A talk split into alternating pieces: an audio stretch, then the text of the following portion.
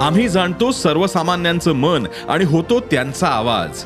म्हणून डिजिटल युगातही सकाळचे पॉडकास्ट बनलंय तुमचा बुलंद आवाज. ऐकायला विसरू नका सकाळच्या बातम्या रोज सकाळी सहाला. ई सकाळ डॉट कॉम आणि भारतातील सगळ्या अग्रेसर पॉडकास्ट स्ट्रीमिंग प्लॅटफॉर्म्सवर उपलब्ध.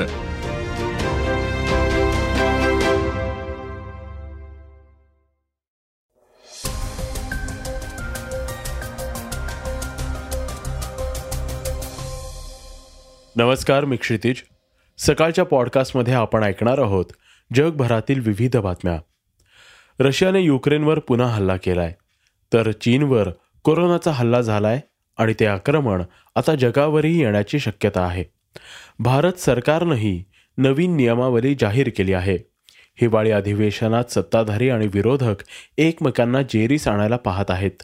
तर दुसरीकडे ट्विटरसारखा सोशल मीडिया प्लॅटफॉर्म थोड्या काळासाठी का होईना बंद पडल्यावर नेटकरी भलतेच घायकुतीला आले आहेत. या सगळ्या बातम्या ऐकूयात आजच्या सकाळच्या पॉडकास्टमध्ये. रशियाचा पुन्हा युक्रेनवर हल्ला. रशियाने गुरुवारी सकाळी युक्रेनवर शंभरपेक्षा जास्त क्षेपणास्त्र डागल्याचा दावा युक्रेनचे राष्ट्रपती कार्यालयाने केला आहे.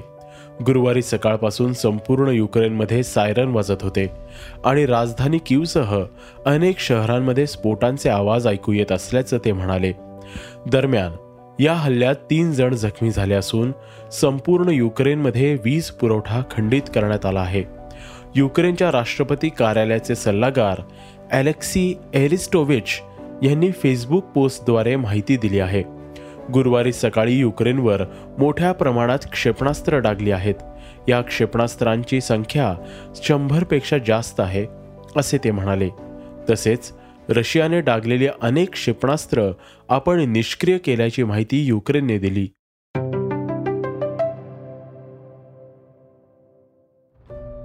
राज्यातील महापालिका निवडणुकीची अनिश्चितता कायम असतानाच शिक्षक मतदारसंघाच्या निवडणुकीचे वेध लागले आहेत.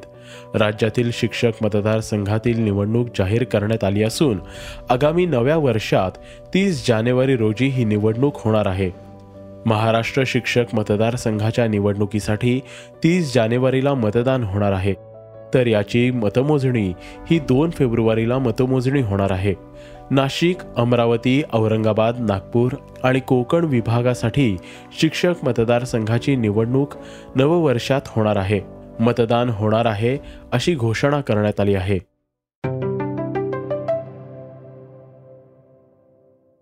सुट्टीवर असलेल्या कर्मचाऱ्याला त्रास दिल्यास दंड.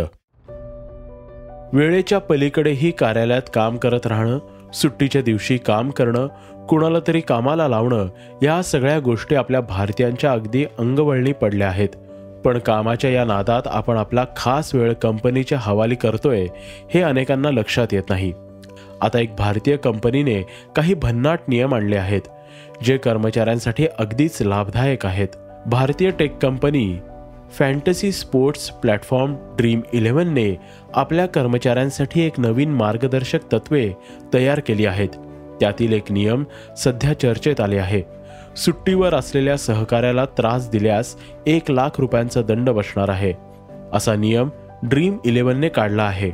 ड्रीम इलेव्हनने आपल्या नवीन मार्गदर्शक तत्वात म्हटलंय की जे कर्मचारी रजेवर आहेत त्यांना कंपनीची कोणतेही कर्मचारी आपल्या कार्यालयीन कामादरम्यान ईमेल व्हॉट्सॲप ग्रुप स्लॅक किंवा कॉलवर त्रास देऊ शकत नाही जर एखाद्या कर्मचाऱ्याने असे केले तर त्याला एक लाख रुपयांचा दंड भरावा लागेल. भारत सरकारची नवीन कोरोना नियमावली. कोरोना चीनमधून जगभरात जायला सुरुवात झाली आहे. काही दिवसांपूर्वी चीनमधून भारतात आलेला एक पर्यटक कोरोना बाधित होता. त्याला विलगीकरणात ठेवण्यात आले आहे पण आता चक्क पुण्यात एक कोरोना बाधित आढळला. असंच ताजमहल पाहायला गेलेल्या पर्यटकांपैकी एकाची कोरोना टेस्ट पॉझिटिव्ह आली आहे. मात्र अर्जेंटिनाहून आलेला हा पर्यटक नक्की कुठे आहे ते कुणालाच माहिती नाही कारण त्याने दिलेला मोबाईल नंबर लागत नाही. बाकी माहिती प्रशासनाकडे नाही. चीन आणि इतर देशांमध्ये कोरोनाचा वाढता प्रादुर्भाव पाहता केंद्र सरकारनेही कोरोनाचा प्रसार वाढू नये यासाठी हालचाली सुरू केल्या आहेत. कोरोनाच्या बी एफ पॉईंट सेवन या व्हेरियंटचा धोका वाढू नये यासाठी काही निर्णय घेण्यात आले आहेत.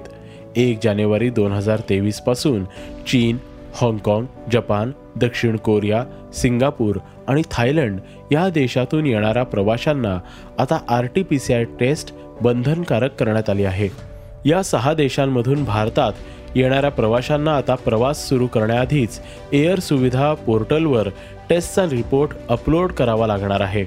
केंद्रीय आरोग्य मंत्रालयाने गुरुवारी जाहीर केलेल्या कोरोना रुग्णांच्या ताज्या आकडेवारीत भारतात मागच्या चोवीस तासात कोरोना संक्रमण झालेल्या दोनशे अडुसष्ट नवे रुग्ण आढळले. नवीन रुग्णांना मिळून देशभरात आता एकूण तीन हजार पाचशे बावन्न रुग्ण झाले आहेत. सध्या तरी देशात कोरोना संक्रमणाचा दर शून्य पॉईंट अकरा टक्के असल्याचा आरोग्य मंत्रालयाने सांगितले आहे. जानेवारीत त्यात वाढ होण्याची शक्यता वर्तवली जात आहे. आता घेऊयात आढावा. वेगवान बातम्यांचा. ट्विटर पुन्हा ठप्प सोशल मीडिया ही आता जणू आपली जीवनवाहिनी झाली आहे. लोकल थांबली तर मुंबईकर जेवढे हैराण होतील तीच गत नेटकऱ्यांची झाली होती. काल गुरुवारी सकाळपासून ट्विटर सेवा खंडित झाली होती. कोट्यावधी युजर्सना लॉग इन करताना अडचणी जाणवत होत्या. काही जणांच्या आय डी लॉग इन केल्यानंतरही ट्विटर नेहमीप्रमाणे सुरू होत नसल्याच्या तक्रारी होत्या. जगभरात ही अडचण असताना भारतात काही वेगळी परिस्थिती नव्हती. लॉग इन करण्यास अडचण अचानक लॉग आऊट होणे असे प्रकार सुरू होते. त्यामुळे नेटकरी भलतेच वैतागले होते. शेतकऱ्यांना बोनस धान उत्पादक शेतकऱ्यांसाठी मुख्यमंत्री एकनाथ शिंदेंनी मोठी घोषणा केली आहे. त्यानुसार शेतकऱ्यांना प्रति हेक्टर पंधरा हजार रुपये बोनस देण्यात येणार आहे. मुख्यमंत्री अधिवेशनात याची घोषणा केली. ते म्हणाले धान उत्पादक शेतकऱ्यांना प्रति हेक्टर पंधरा हजार रुपये बोनस देण्याचा निर्णय सरकारने घेतला आहे. दोन हेक्टरी प्रोत्साहनपर हा बोनस दिला जात आहे. शासनाच्या या घोषणाचा फायदा पाच लाख शेतकऱ्यांना होणार आहे. जागतिक कसोटी championship. I C C world test चॅम्पियनशिपची दुसरी अंतिम फेरी गाठण्याची चढाओढ सध्या संघामध्ये सुरू आहे. दक्षिण आफ्रिकेविरुद्ध सलग दुसरा सामना जिंकून ऑस्ट्रेलियन संघाने दावा आणखी मजबूत केला आहे. मेलबर्न कसोटीत संघाने एक डाव आणि एकशे ब्याऐंशी धावांनी मोठा विजय मिळवत अंतिम फेरीच्या दिशेने आणखी एक पाऊल पुढे टाकले. त्यामुळे दक्षिण आफ्रिकेला मोठा फटका बसला असून तो चौथ्या क्रमांकावर घसरला आहे. भारतासाठी हा निकाल महत्त्वाचा आहे कारण दक्षिण आफ्रिकेचा पराभवामुळे भारताला अंतिम फेरीत पोचण्यासाठीच्या शक्यता वाढल्या आहेत. भारताच्या खात्यात सध्या चौदा सामन्यात आठ विजय आहेत आणि विजयाची टक्केवारी अठ्ठावन्न पॉईंट त्र्याण्णव टक्के आहे. जागतिक कसोटी चॅम्पियनशिपच्या अंतिम फेरीत पोहोचण्यासाठी भारत श्रीलंका आणि दक्षिण आफ्रिका दुसऱ्या स्थानासाठी लढत आहेत. भारताला चार दक्षिण आफ्रिकेला तीन आणि श्रीलंकेला दोन कसोटी सामने खेळायचे आहेत. पुढील काही दिवसात कोणता संघ पुढे सरकतो हे ठरेल. आता बातमी चर्चेतील. हिवाळी अधिवेशनाच्या निमित्ताने सध्या सत्ताधारी आणि विरोधकांमध्ये जोरदार संघर्ष सुरू आहे. दोन्ही बाजू एकमेकांना लक्ष करत असून आरोप प्रत्यारोपाच्या फेऱ्या झाडल्या जात आहेत. त्यातच ठाकरे आणि शिंदे गट आमने सामने आले असून पुन्हा एकदा बंडखोरीचा मुद्दा तापला आहे. बाळासाहेबांच्या पायाला हात लावण्याचा अधिकार कोणाचा?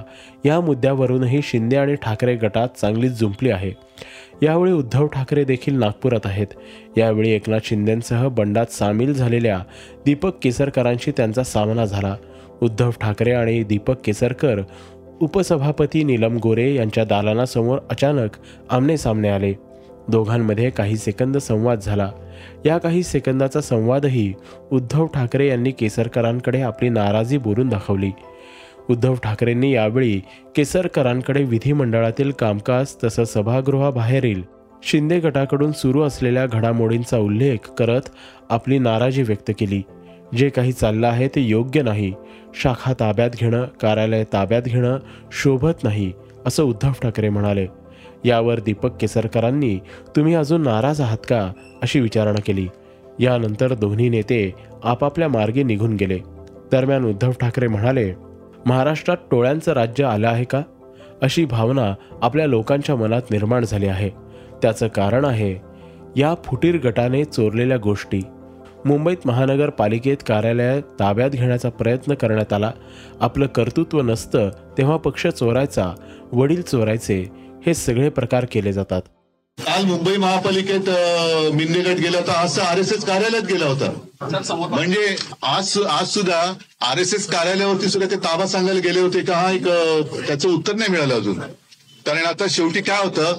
ज्यांच्यात कर्तृत्व नसतं स्वतः काही निर्माण करण्याची ताकद नसते कुवत नसते ते सरळ सरळ उघड उघड चोऱ्या करतात किंवा ताबा घेतात. तर हीच एक काय असतं की शेवटी एक, हा मानसोपचार तज्ञांना विचारण्याचा विषय आहे की काही जणांच्या मनात एक न्यूनगंड असतो की आपण काही करू शकत नाही काहीतरी केलं तर पाहिजे काही करू शकत नाही त्यांनी जाणीव असते. स्वतःच्या सुमार कुवतीची एक जाणीव असते. मग ते न्यूनगंडांचा रूपांतर ते अहंगंडात करतात. पण तो कसा करतात की दुसऱ्यांचे नेते चोरायचे दुसऱ्यांचा पक्ष चोरायचा दुसऱ्यांचं ऑफिस भडकवायचं. आज मला आर एस एस कार्यालयात ते गेले होते तिथून बाहेर पडले असावेत. पण आर एस एसचे म्हणजे भागवत साहेबांना पण विचारतो की जरा कोपरे कोपरे तपासून बघा कुठे लिंब टाचले काय पडलेत का ते पण बघून घ्या. हे होतं सकाळचं पॉडकास्ट. आजचं सकाळचं पॉडकास्ट तुम्हाला कसं वाटलं हे आम्हाला सांगायला विसरू नका. तुमच्या प्रतिक्रिया सूचना आमच्यापर्यंत जरूर पोचवा आणि सगळ्यात महत्त्वाचं म्हणजे सकाळचं पॉडकास्ट तुमच्या मित्रांना कुटुंबियांना नक्की शेअर करा. उद्या पुन्हा भेटूयात. धन्यवाद. रिसर्च आणि स्क्रिप्ट स्वाती केतकर पंडित. वाचा बघा आणि आता ऐका आणखी बातम्या. ई सकाळ डॉट कॉम वर.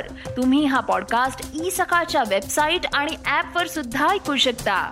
विसरू नका या पॉडकास्टला आपल्या आवडीच्या पॉडकास्ट ऍप वर सबस्क्राईब किंवा फॉलो करायला.